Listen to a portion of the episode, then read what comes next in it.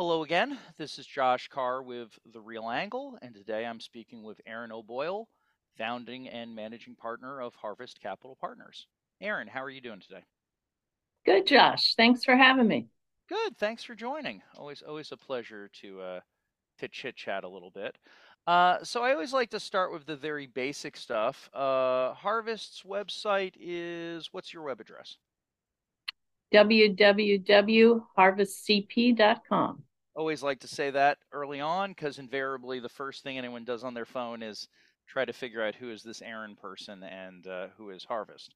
So uh, let's start by talking a little bit about Harvest and uh, what what is Harvest. I guess let's let's start from there. What is Harvest Capital Partners? Sure. So Harvest Capital Partners is an SEC registered investment advisor, and we're also a minority women-owned business. And we advise institutions, including public pension funds, corporate pension funds, family offices, and the like, on their real estate holdings and strategies, and we offer comprehensive services um, to our clients. Okay, so let's there. There's a few things there to unpack. Uh, let's start with, I guess, uh, what what is an SEC registered advisor? What what does that actually mean? So, uh, an SEC registered advisor means you go through the formal process of being registered with the SEC and complying to all of the rules and regulations you know, the bottom line is they're just trying to make sure you're being a fiduciary on behalf of the investors you represent. There's, there's not conflict of interest, there's not separate agendas. So it requires uh, a lot of compliance with regulations like Dodd Frank from the last recession, sure. um, pay for play, uh, reporting standards. You have to have a policies and procedure manual. And it sounds like a lot of administration, but at the heart of it, you know, if you're representing an institution that's, let's say, a pension fund that's representing, you know, the school teachers and firefighters from your community, you want to make sure the person advising the pension fund is really a fiduciary. So it takes a lot of work, uh, but it is a, a kind of the gold stamp of approval in some ways. Uh, and many institutions require that as part of your advisory work. Right, and you mentioned pension funds. I mean, often pension funds internally, I mean, it's not that they don't have investment professionals, but at the same time, they're just a pension fund. Like they they need well, they often need external advice. Yeah, and they often have very small staffs. You know, I don't know if that's disseminated by the public. So they have very small staffs to invest, you know, ongoing large uh, pension funds or endowments. So um, they find a way to do so effectively because they don't, you know, they're not set up to be a large investing organization. Right, and they're sitting on piles of money, and often, at least in my experience, I mean, yeah, I mean, as you said, I mean, they're representing, you know, groups of people who are not necessarily investment professionals, like school teachers. So someone needs to look out for them. No, and that right. makes a lot of sense. I'd imagine also just big picture the fact that you're SEC registered means that when you speak to other entities who don't necessarily, who may not necessarily be required to use an SEC registered advisor, I'd imagine that also gives some comfort when you talk to other entities just because, you know, they just figure, hey, if the feds, you know, did the paperwork. Right. It, it's it is a comfort. it is a acknowledged credential. And what we've done in our practice is prior to forming this, we had you know, over 25 years of experience as a principal. So we bring a real informed knowledge and experience in the business. You know, in my career tenure, um, I started working for a major developer, developing office and retail buildings uh, it, with a major regional developer. Then I ran asset management and portfolio management for an office, industrial, and hotel portfolio. Then I did a slew of workouts. I'm showing my old age through the last cycles. Sure. Um, sure. in which everyone participated. Yep. Um, then uh, I worked also as head of investments for a public REIT. So experiencing the requirements of, of that.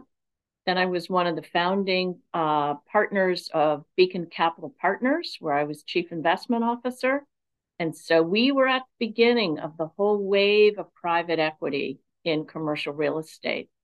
I formed an investment platform with Prudential and an exclusive joint venture. So I mention that because what we bring to the consulting is all of that principal knowledge. So it's a little different than some consultants. And I always laugh. My I have a client who I'll say, you know, well, what do you think of this business model? And he said, well, he says, I'll be honest with you. He says, I don't know anyone else who does what you do. So we have found we've been able to really service um, clients in that regard, and you know, we're just delighted to be able to help them with anything in their portfolio. Well, and, and the fact that you're coming from more of the principal side. I mean, you started when? When did you start Harvest? When, when did you set? Two thousand and four. So it's been twenty years. Right, but before that, the fact that you came from the principal side, I think, is really valuable because I mean, I, you know, the use of the word consultants is always dangerous. I'm I'm always amused when I look at some of the big name consulting firms, the Accentures of the world. I mean, not to beat up on Accenture here, but when I think about the big name consulting firms, and they seem to be legendary for they hire you know fresh faced kids out of out of B school and they say, hey, you're 25, go advise someone with you know 40 years of industry experience, and that's lunacy. I mean, you know, I'm not saying you, you yeah. shouldn't listen to no, and and young, but still, you, know. you hit the you hit the nail on the head because um there are, t- you know, because we've been a general partner in the REIT, we understand what the motivations, what the strength and weaknesses are of that structure. We know from being in private equity that it's a momentum business in which you need to invest and monetize your investments within four years or so to be able to provide those net returns. We know from window. being a developer. So it's been kind of good. And the range of what we offer, we can give investment recommendations, we can do asset management, we can do workouts, leverage yeah. strategy, yeah, JV so negotiations. I was going to say, so service wise, so I mean, basically, the pension fund comes to you and says, I imagine, first off, these are the assets we already own, and then possibly these are assets we're looking at. And so you're providing asset management and acquisition support, if you will, right? Yeah, and uh, sometimes I just called it's like uh, we're a chief investment officer for hire. Got it. And it covers a lot of ground for them. And then, you know, you get into what their goals and objectives are and then tailor whatever your solution is to what their needs are. And to their obligations, because they got to, if they're a pension fund, they got to pay out X amount of dollars a year for, you know, pensions. So, no, it's interesting. So, when you're I guess let's talk a little bit about the institutional mindset, which is a phrase that gets thrown around quite a bit. I mean, you know, are there I mean, I imagine it's true, but like like when an institution is thinking about where they want to deploy capital, like are there times where you've come across investments or concepts which you feel objectively are a good idea, but because of for lack of a better word, mindset, tradition, culture, history, the pension fund just can't play in that space? You know yeah. Are... you know it i'd like to demystify that because i work with Please. some gps that as you're highlighting it's it's kind of a little bit of a mystery. So first i'd say there's always great deals out there. You can make money in any part of the cycle. It's just connecting with the capital that fits you. So to your point about pension funds they have a whole series of requirements um, and, and a policy that really guides what they do. You know, a simple way to demystify it, if you want to know what a public pension fund is, just click on, find their investment policy. It'll tell you we want to allocate to these sectors, we want to allocate to these geographies. We maybe don't want to have leverage, or no, we'd really like to have leverage and have enhanced returns. That will demystify it. But they have large, some have very large blocks of capital to deploy. Like if you take like a CalSTRS, one of the largest pension funds in the United States, sure, they have to invest in large blocks. So, and they and so they're looking for efficiency, they're looking for diversification and whatnot. The corporate pension funds have a similar approach, except it's obviously private. And then you have just some institutional investors who have developed their own strategy and profile. And then you would work through understanding that by speaking to them. So it I understand particularly the GPs feeling what is it that that they look for and and they really are different and they're looking for track record too they just don't want to do that one deal with josh kahr right. that's a home run as much as that'd be great they really want sustained performance over a and, long and they want a pipeline. If we're going to go through the aggravation of we're going to build these documents and do this deal, then let's do five more. No, it, right. it's it's right. it's interesting. You know, on on the consulting side, I've been involved in helping some um, money manager types basically say, "Hey, I've got the local developer, I've got the pension funds over here, and I'm sitting in the middle and helping them allocate that money." And I've worked with those managers, and you know, yeah, I mean, it's it's the guidance and it's the pipeline and it's the saying, you know, let's get paperwork in place so we're not just doing one deal, we're doing ten deals. Um, but and, and I just wanted to address that. I mean, I had a conversation recently with someone who's a specialty lender in the farm industry. Uh, they lend to farmers. That's their whole thing, and they do wheat and corn and all that sort of stuff. And during conversation, I said to him, "So, you know, what about cannabis? Cannabis is a real field." And he's like, "Well, you know, our warehouse lines and our financial partners just philosophically won't do cannabis." And I'm like, "Okay, well, what about hemp?" You know, because that's the the cannabis that doesn't get you high. And he said, "Well, same thing. They're terrified that we'll do hemp, and then accidentally, you know, cannabis will sneak its way in because plants are going to do what plants are going to do. So, um, you know, just no, you know, and that to me is sort of the speaks to that institutional mindset of we have a strategy, we have a plan, we have our risks, and there's only so much we can do.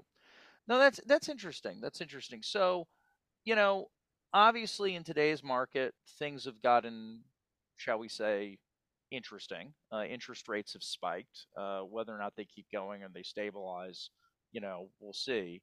Uh, how is that affecting the conversations you're having with some of your clients? Well, I'd say a lot of capital is on the sidelines, right? If you are institutional capital, it is not worth the risk sometimes to enter the market while there's a falling knife.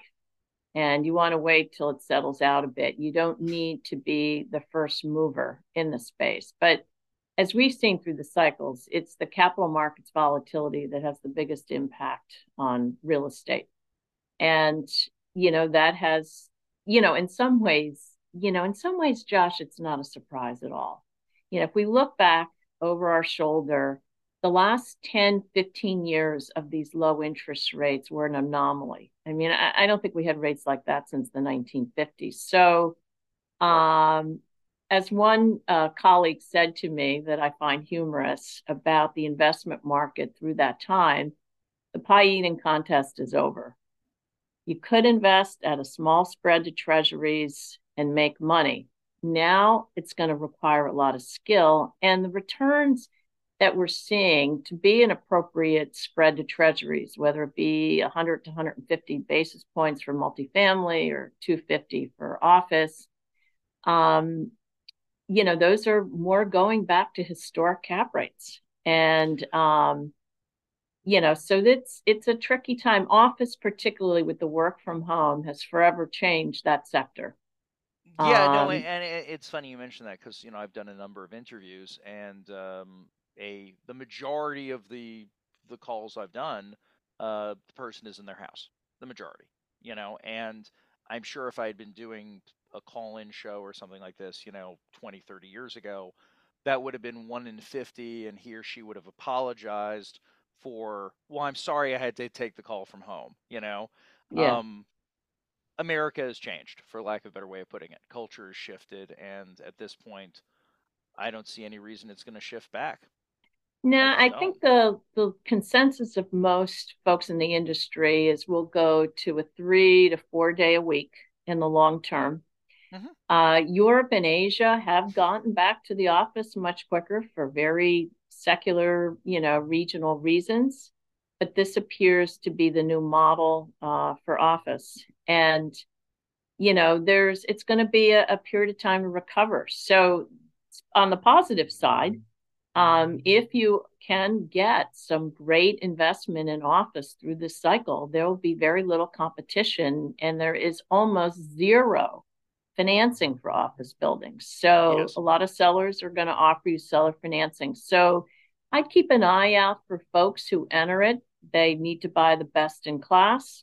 There are some very sophisticated operators in that space. I think they'll do well, but that's that sector has a longer term shakeout over a period of years. Yeah, no, definitely, and that's that's great points about that. And you know, even things like retail that everyone thought was going to be the end of the world, um, you know, it seems to have bounced back. I mean, people still, you know, all those people working from home, they need to go out for lunch too. You know, like there there's still there's still a need for retail. Maybe it's not where it used to be, but there's still a collective need for it.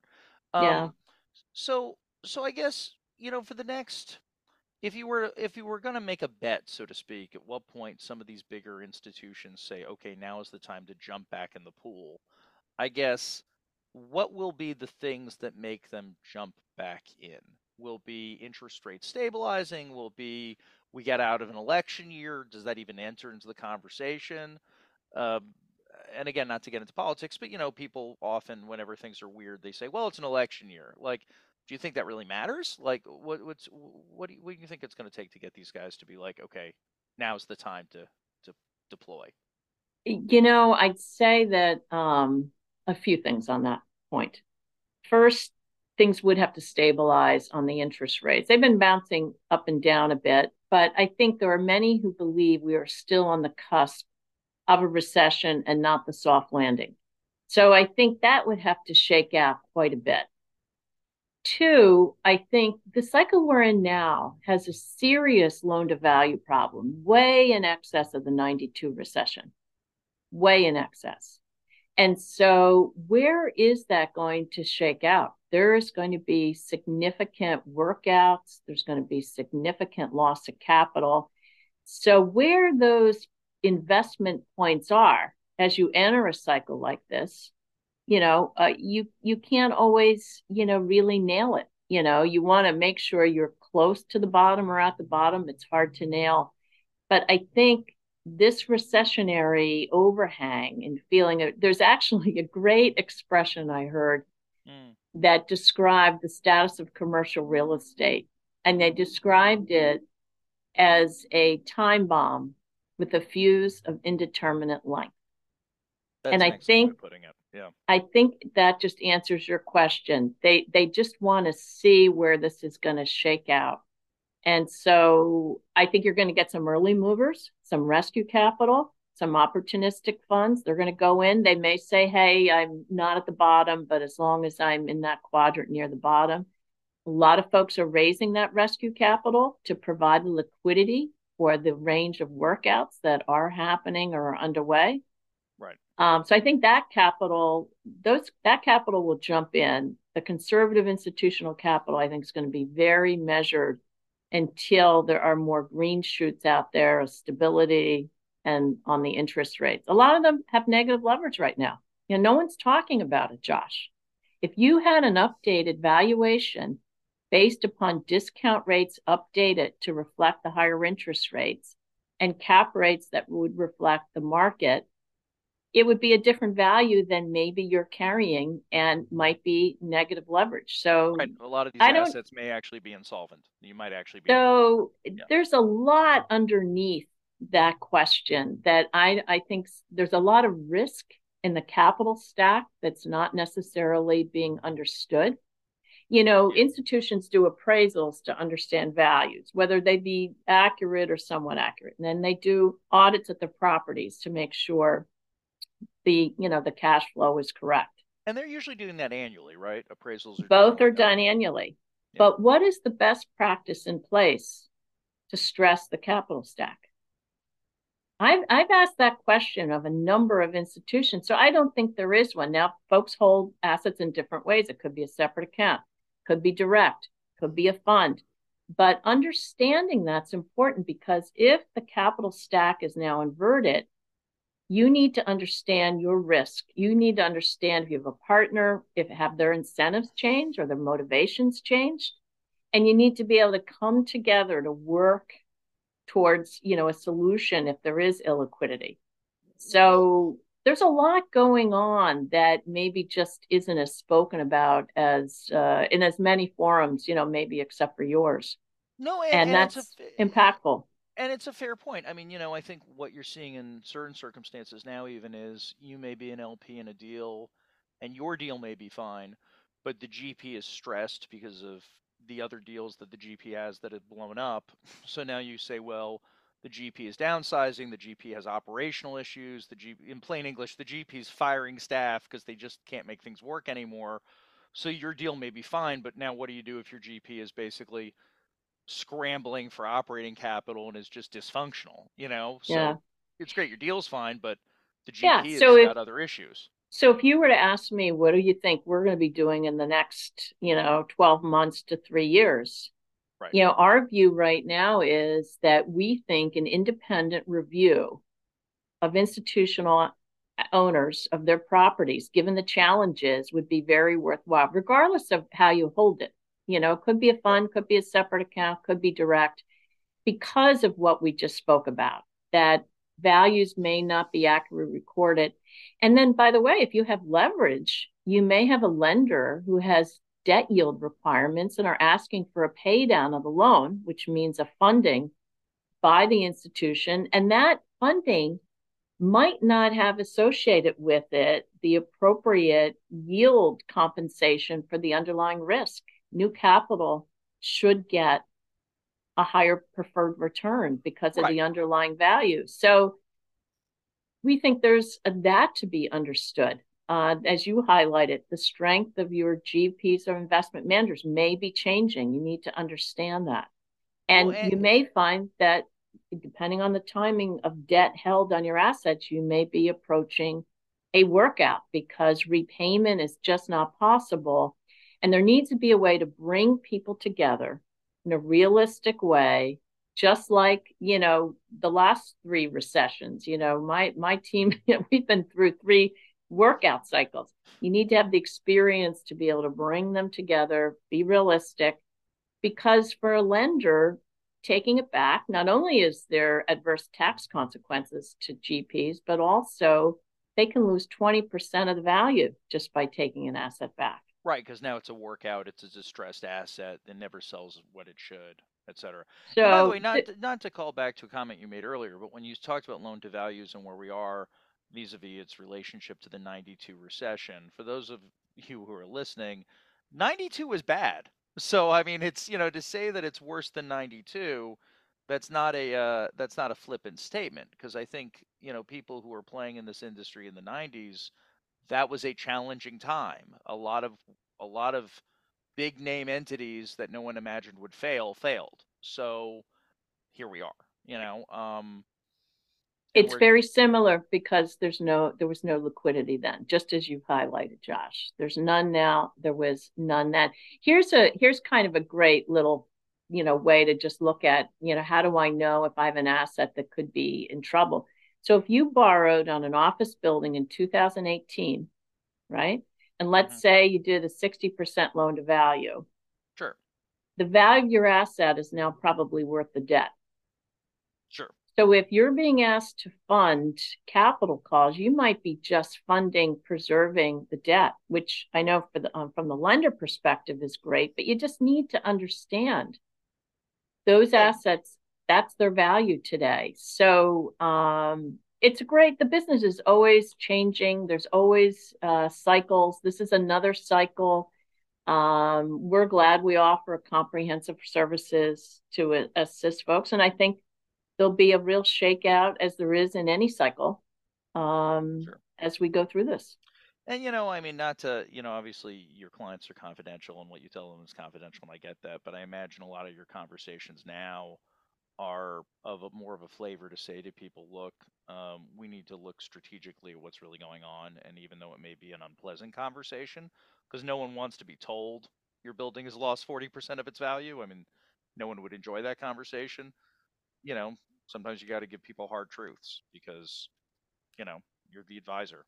So, Yeah, and uh, obviously it's all in how you work collegially and sure. respectfully and bring people together. Um, and you know, going through these cycles, you relearn uh, lessons that you learned before. I was thinking, Josh, you had asked me the other day about how would you compare two deals that maybe turned out differently or or one well and one not as well. And Sure.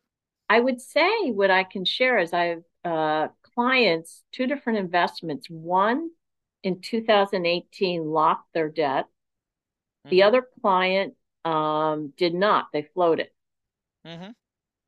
That singular investment standard that you know would be determined when you acquired it, making a world of difference. So one now is locked at you know a four plus or minus rate, which would be incredible today, and the other you know, with the exception of a rate cap, which is, you know, can be expensive, you're floating at a much higher rate. So, um, you know, there's a there's a lot of conversations, but you know what? You you know, you you get a good team on it, you collaborate, you address it, you know you'll you'll move on to the next cycle. You know i i had a, an investment as a gp where we had it under contract before covid happened and then covid happened while it was under contract and the buyer backed out because mm. the buyer freaked out and reasonably enough buyer said this now i'm now terrified i am scared i take my deposit back i'm going home you know? And we did eventually get the asset sold but you know selling it post covid we got less money than we would have gotten pre covid and my LP said, Well, looking back, what should we have done differently? And I'm like, Well, put it on the market a month earlier so it, COVID didn't happen. You know, I mean, that's honestly all I could have said is, you know, hope the contract had gone hard and the guy couldn't have backed out because he couldn't get his. I mean, it was literally a difference of 15 days. Like the money would have been hard, and then maybe we could have made him close because he wouldn't want to lose his deposit. But 15 days. Josh, it sounds like to me you couldn't have done much different. You can't, no one anything. can refine it. But, but and and really, congratulations for you that you were able to complete the sale. Well, we got it done eventually, but you know, later on for less money. But I mean that, and I, but honestly, that was my answer to him. Like, I we could have put it on the market 15 days earlier. I don't know. Like, I can't. I, it's like asking someone you got hit by lightning, what should you have done differently? Uh, not stand there? I, I don't know what to say. You know, yeah. that's that's the nature of our industry, unfortunately. Uh, you know, I, I always find it amusing that when people have unexpected positive surprises, they always say it's because they were smart and capable, and when they have unexpected negative surprises, it was bad luck. And I'm like, well, nah, that's not always true. Like, you know, like no, no, it isn't. And you know what? You hit on something that's just not in anyone's investment committee write ups or strategy, and that's timing timing as a singular item can eh, you know sure. make all the difference and um, so hopefully you know folks who are watching this whether they be gps or lps or lenders they have good team members good you know advisors good you know thinking sure. so that they they maximize that but it's you know the be- as one you know expression goes the bell doesn't ring at the top so if you if you get close, that's great. So last question I have for you, and then I'm I'm good. So let one question I've always had. So let's say a GP hypothetically wants to work with pension funds, right? How does a GP find a pension fund, and how do pension funds find GPs? Because you're working in advisory capacity, I get that, but like when a CalSTRS is sitting there, or CalPERS, or any large pension fund, how do how do they find GPs? How do GPs find them? How does that okay. actually mechanically happen? So there's a few ways. One, there could be an RFP that the pension fund issues. Okay, so that would be public. Maybe they're looking for fund managers, maybe new separate accounts. That's a great way to get in front of them. You get qualified, they do due diligence on you. They might say, okay, I like Josh Kahr's group, I like their track record. You're in front of them now maybe you'll get selected, maybe not, but you're on the radar. That's a great way to get in front of them. The other way, of course, is to cold call. So whether you do it direct or with a consultant, I, I know there's uh, mixed uh, success in that because people get busy and maybe they're they want to meet with everybody, but um, they have limits of time. Sure. So use your relationships you know, it might be, gee, you know, Josh, you could recommend, you know, a GP to be in front of a pension fund or an institution, and they would take the meeting based on that. Uh, I'd say this really listen. I, it's interesting to me with with some of the excitement of GPs of their strategies and their write ups. Really look at them carefully because these these pension funds get hundreds to thousands a day. Everyone says they have the strategy, the return. Where, so just think deeply about it. And when you go to the meeting with the pension fund, think about what they're worried about. Ask them what they're worried about. Just draw them out. And I think that will be so engaging, whatever the you know the basis is for your visit, it will go very well. Keep at it. You know, you'll eventually start to add investors to your list and they will start to recommend you to others. But it's it's really hard work. And I admire the GPs who over a period of years build up that investor base. Honestly, what you're describing to me sounds very similar to the conversations I think any GP has with equity sources. I think whether or not you're doing something at the institutional level or you're rounding up a bunch of small business owners who are going to go in on buying a small multifamily it it's it always comes back to the fundamentals it's asking questions it's communication it's transparency it's showing that you have an organization in place and hopefully having a strategy that works for them you know which yeah. is just a matter of talking to enough people right and their due diligence not only will be about how great of a deal maker you are and the track record you have it's also going to be you know the less exciting part which is do you have the organization behind you to administer this? Because setting up a platform is not inexpensive. And yeah. so that's part of the due diligence they will do and and i'm sure the gps are aware of that but uh, it's equally important. Uh, many many years ago and last comment i'll make is i worked in an i worked with an entity that was a, uh, a, a young REIT. They just they were going through the public offering process, and they were prior to this privately owned, and their accounting department were really just bookkeepers. And I don't mean to beat up on bookkeepers, but they were bookkeepers, not accountants, and they were doing everything on a cash basis. And the audit firm, which was Ernst and Young, said to them in a very nice way, if you're going to go public, you need two years of accrual accounting. It needs to be on a GAAP basis. Like you need real accounting if you're going public.